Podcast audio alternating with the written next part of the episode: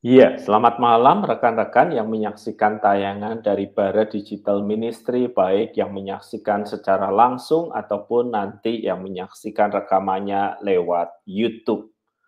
Belakangan ini saya sering mendengar kabar tentang orang-orang yang dicari pihak-pihak tertentu terkait hutang yang harus mereka lunasi. Bukan hal yang langka, bukan hal yang jarang bagi saya sebagai seorang yang ada dan hidup di tengah-tengah jemaat. Berulang kali saya mendapatkan telepon, saya mendapatkan kontak dari pihak-pihak yang ingin menagih utang dari orang-orang yang saya kenal. Dan itu menimbulkan pertanyaan mengapa sih ada orang-orang tertentu saja, ya saya sebut orang-orang tertentu karena seringnya ya itu-itu saja pada umumnya, itu bisa terjerat hutang dan itu bersifat berulang. Nah, saya akan berbicara perlahan-lahan, bagian demi bagian, untuk mengantar kita memahami bagaimana seharusnya sebagai orang Kristen kita bersikap tentang kait dengan kekurangan, kesulitan keuangan, dan kemudian juga dengan utang. Bolehkah kita berhutang dan bagaimana seharusnya kita berjuang untuk mengatasi kesulitan ekonomi yang ada itu? Nah, saya ingin mengawalinya rekan-rekan dengan mengatakan uh, kalimat yang dikatakan oleh Yohanes Pembaptis. Kita tahu Yohanes Pembaptis itu melayani sebelum Kristus hadir untuk melayani. Ia memanggil orang Israel ke dalam pertobatan dan banyak orang yang bertobat. Lalu kemudian di antara antrian orang-orang yang bertobat dan hendak dibaptiskan itu, ada prajurit-prajurit yang bertanya kepada Yohanes Pembaptis. Dan kami apakah yang harus kami perbuat? Maksudnya kalau mereka sudah bertobat, apa yang kemudian harus mereka perbuat sebagai tanda bahwa mereka sungguh-sungguh sudah bertobat? Jawaban Yohanes Pembaptis adalah jawaban yang sangat menarik di dalam Lukas 3 ayat ke-14. Jangan merampas, jangan memeras ini perkataan yang Yohanes ungkapkan kepada uh, para prajurit yang tentu punya kuasa. Dia berkata, "Jangan merampas, jangan memeras." Dan kemudian dilanjutkan kalimatnya dengan berkata, "Cukupkanlah dirimu dengan gaji."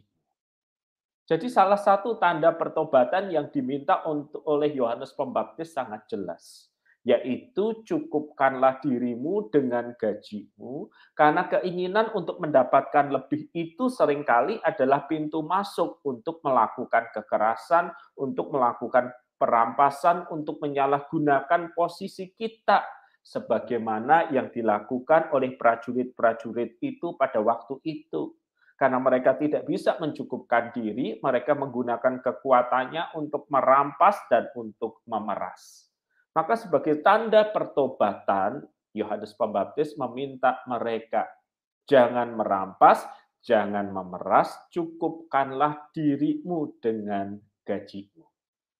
Jadi kita diajak untuk belajar mencukupkan diri dengan apa yang ada pada diri kita.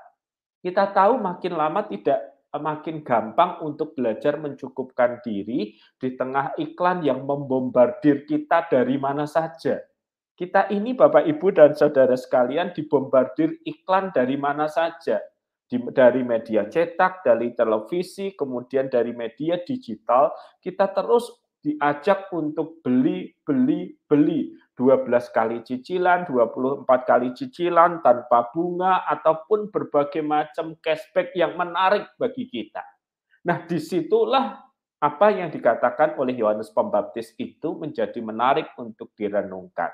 Apakah kita bisa untuk tidak menyalahgunakan kekuatan kita, tidak merampas, tidak memeras, dan belajar mencukupkan diri kita dengan gaji kita? Di dalam perjanjian lama ada satu kisah menarik ketika orang Israel ada di dalam perjalanan di padang gurun. Mereka yang biasa makan daging suatu kali sangat ingin makan daging. Mereka selama ini dipelihara Tuhan lewat mana yang tinggal mereka pungut, tinggal mereka olah, tinggal mereka makan. Tetapi Alkitab mengatakan ada di antara mereka yang kerasukan nafsu rakus dan mereka sangat ingin makan daging, maka Tuhan memberikan kepada mereka burung puyuh yang terbang rendah. Kerakusan itu telah menyebabkan mereka menghina mana yang adalah berkat Tuhan itu. Mereka hina, mereka lecehkan, mereka tidak hormati, mereka sangat ingin pernah mendapatkan daging yang pernah mereka kira. Dan ketika burung puyuh itu terbang dalam uh, tinggi yang rendah, terbang rendah, maka bangsa itu kemudian mengumpulkan sebanyak-banyaknya. Dan kerakusan itu membuat mereka tidak bisa berpikir rasional. Coba seandainya mereka berpikir rasional, mereka itu ada di padang gurun, ada di perjalanan. Berapa yang bisa mereka makan? Yang lainnya akan disimpan di mana? Buat kandang kan susah. Tetapi itulah kerakusan, itulah ketidak rasa ketidakcukupan. Ia menutupi akal budi kita untuk berpikir rasional. Alkitab mengatakan dalam bilangan pasal 11 ayat 32, setiap orang sedikit-sedikitnya mengumpulkan 10 homer. Satu homer 360 liter, 10 homer 3600. Itu mirip tandon air yang ada di rumah kita Bayangkan burung puyuh itu cuma sekepalan tangan barangkali dibutuhkan berapa ratus, berapa ribu burung puyuh untuk memenuhi kalau besarnya sekepalan tangan tandon air yang 3.600 liter itu. Dan Alkitab mengatakan ketika mereka menangkap burung itu sedemikian banyaknya, paling sedikit 3.600 liter, mereka mau makan Tuhan menghantam mereka dengan tulah. Keserakahan, nafsu rakus selalu membutakan akal budi kita untuk berpikir secara sehat dan rasional.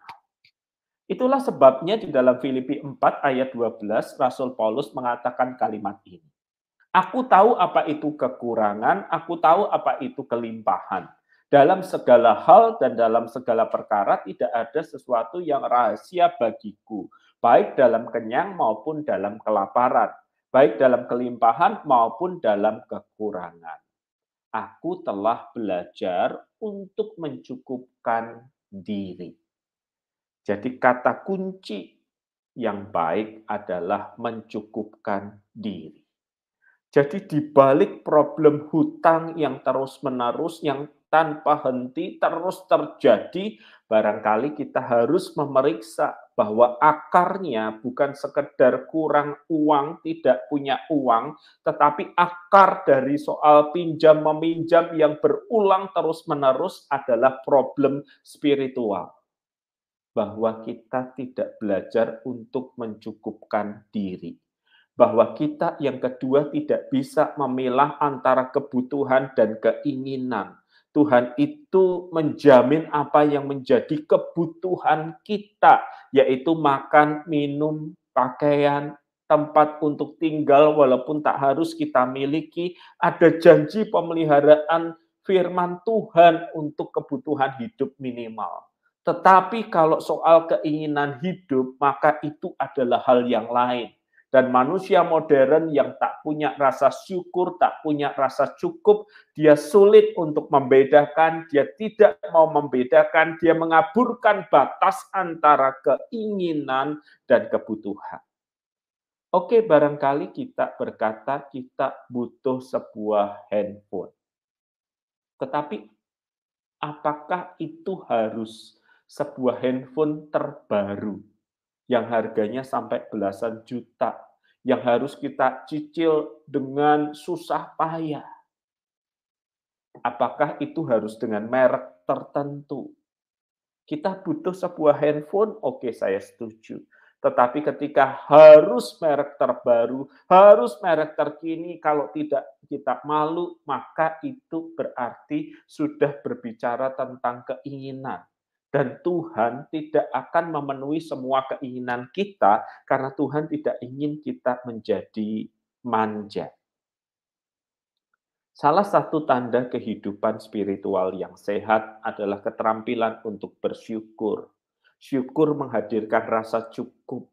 Apa yang ada dinikmati, dan rasa cukup menyebabkan kita tak tergoda terhadap godaan iklan dan godaan keserakahan yang mengetuk pintu kita.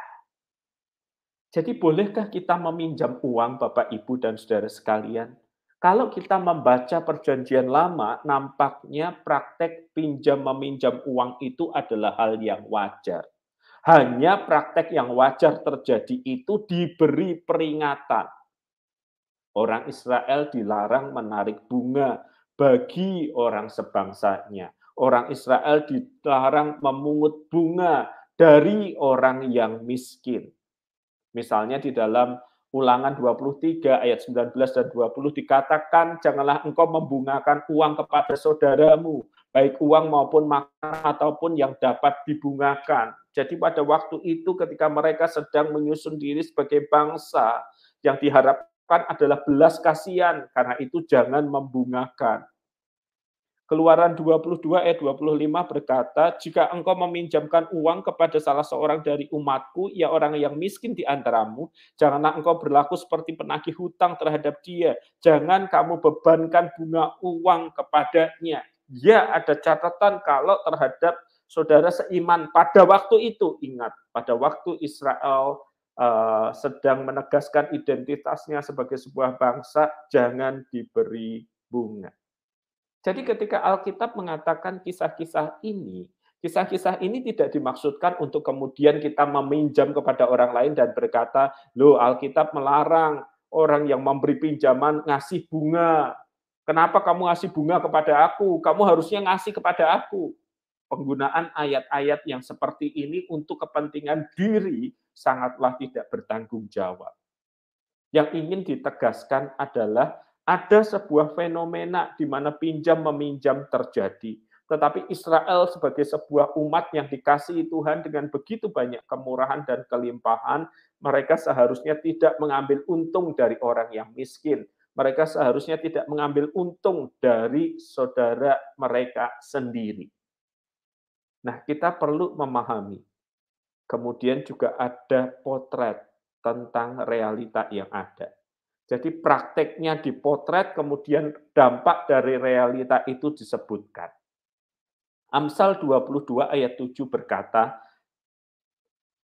Orang kaya menguasai orang miskin, yang berhutang menjadi budak dari yang menghutanginya. Jadi fenomena itu dicepret, diberi refleksinya. Orang kaya menguasai orang miskin.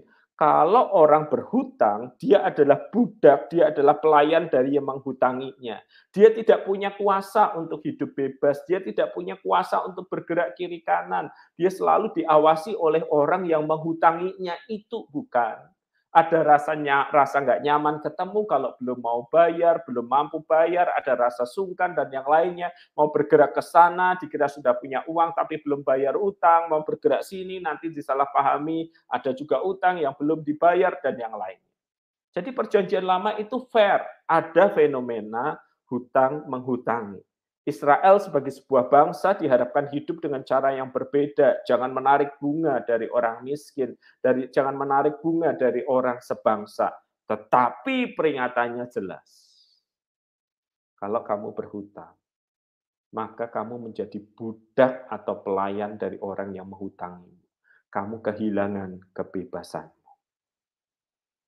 Bapak, Ibu, dan saudara sekalian, lalu bagaimana kita harus bersikap di tengah problem keuangan yang ada, yang terjadi. Yang pertama, evaluasi dirilah. Apakah hutang ini adalah hutang yang konsumtif? Karena kerakusan, karena gaya hidup, karena ingin kelihatan wah. Atau hutang ini adalah hutang untuk modal usaha di mana kita akan berbisnis tertentu, membuka usaha tertentu. Hutang konsumtif tentu harus ditinggalkan. Yang kita boleh berhutang adalah kalau kita butuh modal kerja, kita butuh tempat tinggal dan mengambil KPR, dan ada jaminan yang bisa kita berikan bahwa kita layak mendapatkannya, kita bisa membayarnya, maka itu adalah hutang yang menurut saya bertanggung jawab hutang untuk kerja, hutang untuk sebuah rumah tinggal, hutang yang kita sadar, kita hitung bahwa secara matematis kita sanggup untuk membayarnya. Tetapi hutang untuk gaya hidup, hutang untuk kemewahan adalah sesuatu yang harus kita buang. Dan ketika kita berhutang, kita harus mengevaluasi diri. Apakah kita berencana membayarnya atau kita berencana lari? Tentu sebagai umat Tuhan, sikap tidak membayar hutang bukanlah hal yang bisa dipertanggungjawabkan. Mazmur 37 ayat 21 berkata, orang fasik meminjam dan tidak membayar kembali. Orang yang jahat meminjam dan tidak membayar kembali. Jadi Alkitab sangat tegas mengatakan bahwa kita jahat kalau sudah berencana meminjam, tetapi kita juga punya rencana untuk lari, untuk tidak membayarnya, kita jahat di mata sesama dan juga di mata Tuhan. Jadi ketika hutang itu terjadi, satu evaluasi diri. Hutang ini untuk apa? Produksi, konsumsi, gaya hidup, seberapa sering? Apakah kita berniat untuk membayarnya atau tidak? Yang kedua di dalam hidup ini, hiduplah dengan rasa cukup. Selain evaluasi diri, sederhanakan diri. Bisa nggak saya hidup tanpa benda itu? Kalau belum waktunya punya mobil, ya naiklah motor saja. Kalau belum waktunya pakai motor, ya gunakanlah ojek online dan yang lainnya. Jangan pernah dimangsa oleh gaya hidup terintimidasi oleh orang lain karena dia punya itu dan ini kenapa saya nggak punya yang seperti itu. Sederhanakanlah hidup. Kata Yohanes Pembaptis tadi, cukupkanlah dirimu dengan gajimu. Jadi ketika kita ada hutang evaluasi diri, sederhanakan diri, dan yang ketiga, transparansi diri. Kenapa saya katakan transparansi diri? Karena banyak orang berhutang dengan diam-diam. Suaminya tidak tahu, istrinya tidak tahu, orang tuanya tidak tahu, saudaranya tidak tahu, tahu-tahu didatangi debt collector. Dan ini sudah sering terjadi seperti itu. Dengan transparansi diri, dengan bercerita keadaan kita, kesusahan kita, maka pasangan diharapkan mengerti Kalaupun ada pinjaman dan itu untuk produksi bukan untuk konsumsi, kita tahu yang kita lakukan ini dapat dipertanggungjawabkan, diketahui oleh pihak yang lain. Semakin kita menyembunyikan banyak dari orang terdekat, semakin kita terjerat dengan berbagai macam hutang offline atau online dan ujungnya adalah peristiwa yang mengerikan. Di Surabaya beberapa hari yang lalu ada pencuri yang masuk ke rumah mengambil laptop dan perhiasan emas. Kemudian laptopnya dikembalikan lewat ojek online dengan catatan bahwa dia terpaksa melakukan itu karena dia terjerat pinjaman online. Di tempat yang lain juga ada fenomena yang tak kalah mengenaskan. Seorang pria memutuskan untuk gantung diri di tengah keramaian jalanan lewat uh, portal atau palang kereta api itu dengan seragam kerjanya karena putus asa terkait dengan hutang yang harus dia alami. Ketika kita gagal mengendalikan diri dengan rasa cukup, ketika kita tidak melakukan evaluasi diri, ketika kita tidak menyederhanakan diri, ketika kita tidak hidup dalam transparansi diri, maka jerat hutang itu akan menghancurkan kehidupan kita. Alkitab mengatakan cinta akan uang adalah awal dari segala kejahatan. Ketika hidup kita hanya tertuju pada itu dan tidak melihat realita pemeliharaan Tuhan atas kehidupan kita. Tuhan memelihara burung, Tuhan memelihara alam, Tuhan memelihara kehidupan kita. Tetapi dia tidak harus memenuhi segala keinginan dan hawa nafsu kita. Dia mendidik kita untuk punya rasa syukur dan rasa cukup itu yang seharusnya terjadi di dalam kehidupan kita. Nah, saya berhenti dulu pada bagian ini, Pak Febri. Barangkali ada pertanyaan, ada hal-hal yang bisa kita diskusikan bersama. Terima kasih. Baik, baik. Terima kasih Pak WP untuk malam hari ini. Dan ini meneguhkan serta memberi sesuatu dalam perspektif yang lain ya berkaitan dengan kemarin kita sudah belajar bersama dengan Pak Ari bicara tentang hidup yang sederhana, begitu juga beberapa waktu lalu dengan Pak Daniel Ronda tentang pinjaman online begitu. Nah, ini tadi saya menangkap beberapa hal yang uh, sangat praktis nih Pak tentang evaluasi, hidup sederhana, juga ini menarik transparansi yang saya juga nggak berpikir sampai sana. Oh ternyata ada juga kasus-kasus orang yang meminjam tanpa pengetahuan istri atau suaminya itu buat saya juga cukup mengagetkan ketika ada hal begitu. Itu saya nggak tahu apakah itu juga termasuk eh, kan bis bayangan saya adalah itu bisa merusak hubungan juga komunikasi dan segala sesuatunya. Nah berkaitan dengan itu Pak, dengan uh, ada persoalan ketika misalnya ada yang bertanya begini, kalau Pak saya membeli barang mahal, ya, tapi itu untuk diputar lagi, misalnya memang barang itu adalah sesuatu yang uh, misalnya cukup mahal, misalnya laptop begitu ya, karena dia harus uh, untuk bekerja dan sebagainya. Nah, ketika atau misalnya di sisi lain uh, seseorang meminjam kepada bank untuk usahanya seperti yang tadi Pak WP sampaikan bahwa memang itu ya untuk produksi nggak apa-apa, tapi kan ada kalanya Pak mengalami satu kegagalan misalnya dalam usaha yang dilakukan. Lalu dalam tanda kutip sampai terjerat sedemikian rupa dengan hutang-hutang itu. Yang mungkin saya nggak tahu kasus demi kasus, tapi ada yang mengalami itu. Artinya ya sudah untuk menutup hutang satu, dia buka hutang yang lain, dan akhirnya ya terjebak di situ. Nah, kalau sudah begitu kan itu tidak bicara tentang keserakahan. Nah itu solusinya apakah sama seperti ini Pak? Atau bagaimana Pak? Iya, sering kali yang terjadi Pak Febri adalah ada sebuah hutang yang sebenarnya untuk produksi, tetapi gagal produksinya. Nah, dia mengambil jalan pendeknya aja. Dia tidak datang mengakui bahwa dia gagal bernegosiasi dengan pihak pemberi hutang. Sebenarnya kalaupun ada kegagalan tertentu, dia bisa datang dan bernegosiasi kok minta perpanjangan waktu, minta ini dan itu, diraih dengan kesepakatan tertentu. Tetapi sering kali kan itu membuat sebagian orang merasa malu. Masa saya minta-minta kayak begitu? Akhirnya mereka mengambil jalan yang gampang, pinjaman online, apalagi pinjaman online yang non OJK itu, sehingga kemudian dia digetok dengan bunga tinggi dan mulai terjerat di dalamnya. Jadi ada semacam semangat untuk mencari gampangnya. Dan yakin bahwa ini akan selesai. Ternyata kan tidak. Makanya Pak Febri yang sering kali terjadi adalah orang kalau sudah kena pinjol, itu nggak mungkin satu. Karena ini solusi mudah, solusi gampang. Jadi ini dipakai nutup ini, ini lubangnya makin besar, ini pakai ini, ini buka ini, ini pakai ini, ini pakai ini. Klien saya ada yang berhutang pada lebih dari 30 lembaga, Pak. Apa enggak? Bagi saya mohon maaf ya, apa enggak itu menunjukkan ada rasa sakit gitu di dalam diri gitu ya. Yang harus ditangani dan diobati gitu ya keengganan untuk bertanggung jawab pada hutang yang awal, mengambil solusi yang mudah, sering kali ada soal gengsi di situ. Saya kok diminta-minta, masih bisa dapat uang, tetapi ternyata gagal, gagal, dan kemudian menjadi gaya hidup. Yang berbahaya adalah ketika hutang itu dilihat sebagai gaya hidup. Gak hutang gak asik. Gak hutang ya gak hidup. Gak hutang ya gak seru.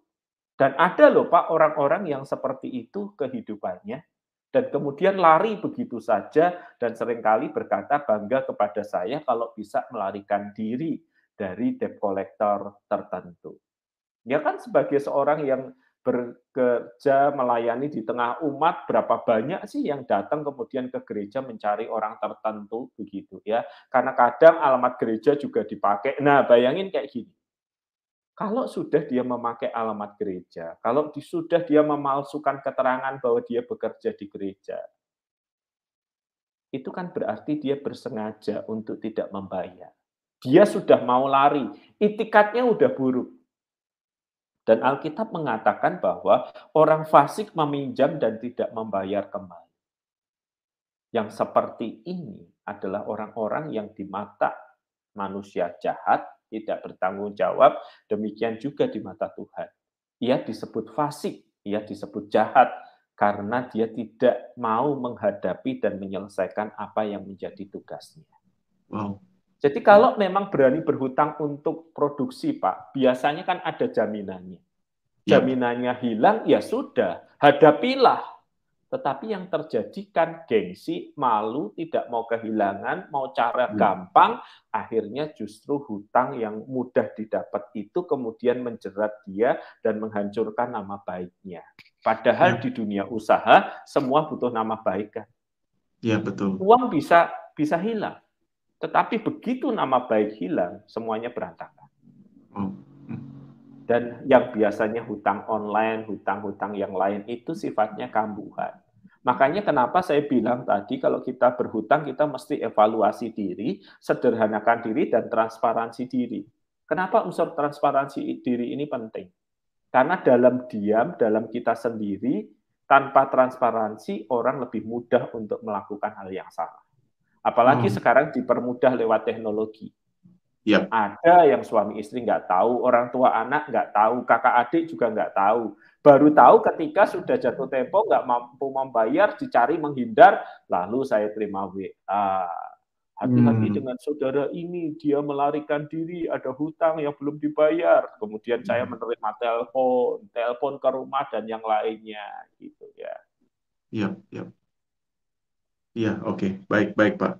Ini tadi saya menarik ketika Bapak berkata bahwa persoalan hutang ini adalah persoalan bicara tentang ditarik lagi pada pangkalnya adalah sesuatu yang sangat-sangat rohani.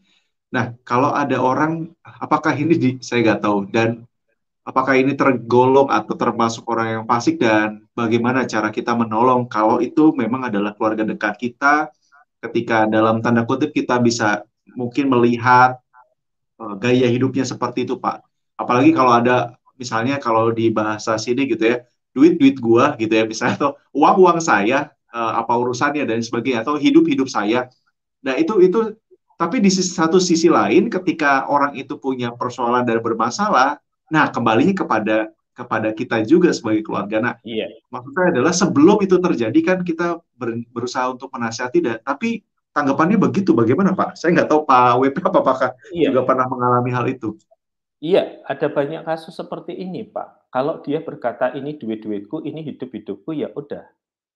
Close. Jangan menawarkan sesuatu kepada orang yang tidak menghargai. Jadi kalau nanti dia sudah kesulitan, dia datang kepada kita, maka yang kita minta satu adalah kejujuran. Dan biasanya dari pengalaman saya, minta kejujuran aja susah. Ada gengsi yang masih mau dipertahankan dia bilang utangnya segini, tapi ternyata segini. Nanti dia janji nangis-nangis, dibayari, nggak akan diulangi. Nanti setahun lagi berulang lagi. Jadi kasih itu juga mesti mewujud dalam disiplin kita. Disiplin kita untuk mengatakan kamu sudah dibantu dua kali, itu cukup. Selanjutnya seperti yang kamu katakan di awal, ini hidup-hidupku, ini uang dari uangku, go ahead. Jadi bantuan bukan hanya bantuan untuk menyelesaikan uang, Pak. Bantuan untuk memanage kehidupannya. Coba kamu hitung sebenarnya yang kamu butuhkan untuk hidup itu berapa. Nah pada titik itu dibilang, nggak usah diajari, saya sudah tahu. Oke, ya. kalau kamu merasa begitu, ya sudah selesaikan sendiri. Jadi bantuan tidak boleh uh, berulang kali dan tidak bertepi, Pak. Bantuan harus ada ah, batasnya oh. agar muncul rasa bertanggung jawab. Ya. Tetapi kalau tidak bertanggung jawab, maka yang terjadi adalah pengulangan berulang kali. Klien-klien hmm. saya, Pak, yang berurusan dengan hutang, saudaranya, anaknya, istrinya, suaminya, percayalah butuh tiga ronde, dua tiga oh. ronde untuk kemudian betul-betul sadar. Oh, Oke. Okay. Jadi saya selalu berkata kalau kamu mau ngasih uang, jangan hanya uang yang dikasih, tetapi ajar dia untuk mengevaluasi kehidupannya didampingi. Hmm, supaya itu, itu. ini tidak berulang. Karena ya. kalau sudah menjadi gaya hidup susah. Kalau ya. butuh aja nangis-nangis, nanti kalau ditagih kan lari-lari, galak-galak. Jadi tidak boleh pemberian pemberian uang untuk menutup hutang tanpa pengajaran, tanpa pendidikan bagaimana mengelola, tanpa membawa orang itu kembali untuk mengatakan sama seperti yang dikatakan Yohanes Pembaptis. Hmm. Jangan melakukan kekerasan, jangan menindas, cukupkanlah dirimu dengan gaji. Simpelnya hmm. jangan hidup aneh-aneh, sederhanakan kehidupan. Yep. Saya pernah Pak ngurusin orang yang pinjam utang ya, ya Pak dan dipertemukan dengan yang memberi bantuan. Yang bikin saya malu apa Pak? Yang punya utang itu HP-nya itu terkini, kekinian. Tapi... Yang memberi uang untuk menyelesaikan hutang HP-nya itu sudah tiga tahun yang lalu. Oh. Nah berarti ini kan tidak konsisten kan? dia bisa melepas saja HP-nya itu kan bisa, tetapi dia nggak mau. Dia mengatakan kalau ini modal saya, kalau ini saya lepas, bagaimana orang percaya sama saya? Saya bilang hmm. orang bukan percaya dengan HP yang kamu katakan kok, orang percaya karaktermu. Yep. Yep. Dan kalau kamu tidak berubah begini terus, yang terjadi adalah kamu juga akan kehilangan bisnismu. Ah. Jadi ada orang-orang tertentu yang memang tidak bisa pegang duit, Pak. Sebaiknya kalau sudah menikah, duit itu dipegang oleh pihak yang lain. Dikelola ya. oleh pihak yang lain. Baik. Jadi yang bisa mengelola itu ya, karena biasanya kalau uang istri, tapi saya sih setuju, setuju sih Pak, kalau memang istrinya tidak uh, bukan orang yang bisa, uh, suami juga bisa atau setidaknya begitu. Tapi ini menarik Pak, karena ini menarik, jawaban ini menarik. Kenapa? Karena memang di sisi lain, kita sebagai orang Kristen itu kadang-kadang dalam tanda kutip terkecoh karena rasa belas kasihan. Atau lo apalagi misalnya uh, membawa-bawa keluarga atau anak, jadi kayak terenyuh dan melupakan itu Pak, melupakan sesuatu yang esensi dan penting bicara tentang tadi Bapak bicarakan tentang pengajaran dan supaya orang itu bukan hanya dikasih dikasih tapi akhirnya bisa sadar. Nah, memang mungkin saya nggak tahu apakah yang salah selama itu di situ gitu, karena sudah sudah menangis-nangis, menangis-nangis, lalu membawa-bawa nama istri atau anak atau suami atau keluarga yang lainnya, jadi ya ya sudahlah gitu. Nah, itu mungkin yang miss di situ karena selama ini. Tapi iya, luar biasa Pak. ini saya menarik menarik bagian belas ini. kasihan Pak, belas kasihan tanpa didikan adalah pemanjaan. Iya, iya. Betul. Dan itu berlaku juga untuk banyak hal, Pak. Sebagai Betul. pendeta, saya sudah berulang kali ditipu orang kok. Hanya karena hmm. saya merasa kasihan, belas kasihan, tapi saya melalaikan didikan itu. Hmm. Jadi kemudian sampai titik tertentu saya mengatakan, oke okay, kalau kamu butuh uang untuk membayar hutang, kasih nomor rekening, saya bayar langsung ke situ. Kalau kamu mengatakan suami istrimu sakit, di mana saya datangi rumah sakit itu, kalau membutuhkan tiket untuk keluar kota, oke okay, saya antar kamu ke terminal, saya bayar. Hmm. Yep. Jadi ada orang-orang yang bahkan sengaja uh, menipu, Pak. Iya, iya, betul, betul. Jadi itu sudah menjadi gaya hidup, itu sudah menjadi pekerjaannya. Iya. baik, baik. Ada koleksi novel di Facebook. Uh, kalau saya dulu asal lewat satu hari hutang sudah ketar-ketir tapi sejak pandemi saya beranikan diri bicara kalau bayar hutang agak telat dan mereka memaklumi. Malah kadang saya nyicil, dulu nggak pernah nyicil. Malu? Nah, tidak. Yang malu itu kalau ada hutang nggak ada niat dibayar atau diam-diam saja. Kan kasihan juga yang kita hutangi. Nah, itu pengalaman salah satu yeah. rekan kita. Wah, luar biasa ini. Betul, yang betul. penting itu Pak ada etikat baiknya. Berani ya. menyelesaikan, bukan hanya berani minjem. Betul, betul. Yang repot adalah berani minjem tapi yang diminta menyelesaikan pihak lain. Iya. Aduh, repot. Baik. Ini ada pertanyaan terakhir Pak, ada curhatan uh, dan pertanyaan dari sahabat kita, ibu atau mungkin saudari atau saudara Maifei Surento. Pak, bagaimana pendapat Bapak ketika bunga uang dilipat gandakan oleh si peminjam? Karena mungkin uh, jatuh temponya masih agak lama begitu ya Apalagi peminjam itu adalah orang kepercayaan. Boleh apa enggak, Pak? Nah, pinjam meminjam itu semua ada perjanjian di awalnya kan, Pak. Dan itu sebaiknya tertulis. Atau zaman sekarang ada rekaman, direkam aja. Supaya salah satu pihak tidak merasa dirugikan dengan perubahan ketentuan yang ada. Jadi kalau kita terlibat pinjam meminjam, jangan tidak ada bukti tertulis, jangan tidak ada bukti rekaman. Masalah saudara seiman, orang kepercayaan, sahabat, kerabat, itu pokoknya kalau sudah bicara uang, Pak. Seringkali yang paling dekat pun juga akan pecah kok. Jadi kalau bicara soal uang, ngirim uang, minjem uang, semuanya ada buktinya gitu ya. Teman saya juga berkata gini, kalau teman saya minjem uang, bro, saya kasih cash, saya suruh dia potret pakai itu, saya potret, spread, supaya ada buktinya. Kalau enggak nanti lupa. Lupa nggak bayar, ditagih lebih galak. Nah, kan. Jadi kembali ke konsekuen, eh, ke percakapan awal Bu tentang syarat dan ketentuan berlaku. Jika tidak ada bukti tertulisnya, kita sulit untuk memperkarakannya kan. Jadi soal pinjam meminjam semua mesti jelas di depan. Beserta dengan semua konsekuensinya.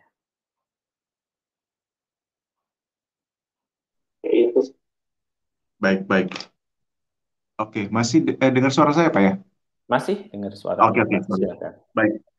Baik, terima kasih. Ini sebenarnya ada pertanyaan Pak di uh, di Instagram, tapi sebenarnya saya saya anjurkan untuk teman-teman yang bertanya berkaitan dengan perpuluhan, silakan nanti mengunjungi Baradija Ministry karena ada beberapa tayangan atau beberapa hal materi yang bisa teman-teman pelajari tentang perpuluhan. Tapi mungkin terakhir Pak, ini dari Pak WP ya. secara singkat saja ada pertanyaan menarik dan menggelitik. Apakah tidak perpuluhan akan menghambat berkat Tuhan, Pak? Satu, saya ingin mengatakan, perpuluhan bukanlah upaya untuk menyuap Tuhan demi mendapatkan sesuatu yang lebih besar lagi. Dua, kalaupun kita melakukan perpuluhan, maka kita melakukannya dengan rasa syukur bukan rasa takut. Ketiga, di dalam kasih tidak ada ketakutan. Kalau sampai kita mengatakan saya takut kalau nggak bayar perpuluhan, Tuhan menghambat berkatnya. Tuhan seperti apa yang kita percaya? Dan apakah Tuhan yang seperti itu adalah Tuhan yang dikisahkan dalam Alkitab? Yang ditegur dari Maleaki adalah keengganan, kemalesan, walau bisa memberi. Karena itu Tuhan meyakinkan mereka dengan janji berkatnya. Tetapi bagi kita yang hidup di era perjanjian baru, kita sudah menerima berkat yang terbesar. Kristus diberikan bagi kita. Karena itu seluruh aspek hidup dikembalikan dengan syukur, bukan dikembalikan dengan rasa takut. Nah, semoga ini menolong kita ya. Amin. Amin. Baik, baik. Baik, terima kasih Pak WP. Malam ini luar biasa. Kita semakin diperkaya dengan bukan saja pengetahuan, tapi ada tips dan trik yang tadi Pak WP sampaikan dan berdasar kebenaran firman Tuhan yang seharusnya terus menolong kita. Nah, teman-teman, besok juga kita akan bicara tentang menghadapi generasi multigender. Ini sambung dengan apa yang Pak Calvin beberapa waktu lalu sampaikan tentang LGBT atau tentang uh, penyuka sesama jenis begitu ya. Nah, ini kita akan bicara lebih lebih masuk lagi ke dalam pelayanan generasi multigender berkaitan dengan itu. Nah, hari ini saya juga mohon Pak WP boleh menolong kita Pak untuk menutup di dalam doa. Ya, mari kita berdoa. Tuhan beri kami hikmat untuk menjalani hidup dan mensyukuri apa yang ada kemampuan untuk menegakkan batas antara kebutuhan dan keinginan agar kami hidup mencukupkan diri dalam segala hal. Mensyukuri setiap hal yang Tuhan beri. Berkatmu bagi tiap kami, ya Tuhan, di dalam nama Kristus kami berdoa. Amin. Amin. Sekali lagi terima kasih Pak WP untuk pelayanan malam hari ini. Dan terima kasih juga rekan-rekan untuk atensi, kehadiran, pertanyaan, komentar. Mungkin ada pertanyaan-pertanyaan yang belum saya sampaikan, saya mohon maaf. Tapi saya, Feby Timotius, bersama dengan Pak WP dan juga rekan-rekan di balik layar, mengucapkan terima kasih sekali lagi. Tuhan berkati kita semua. Sampai jumpa di besok malam. Amin.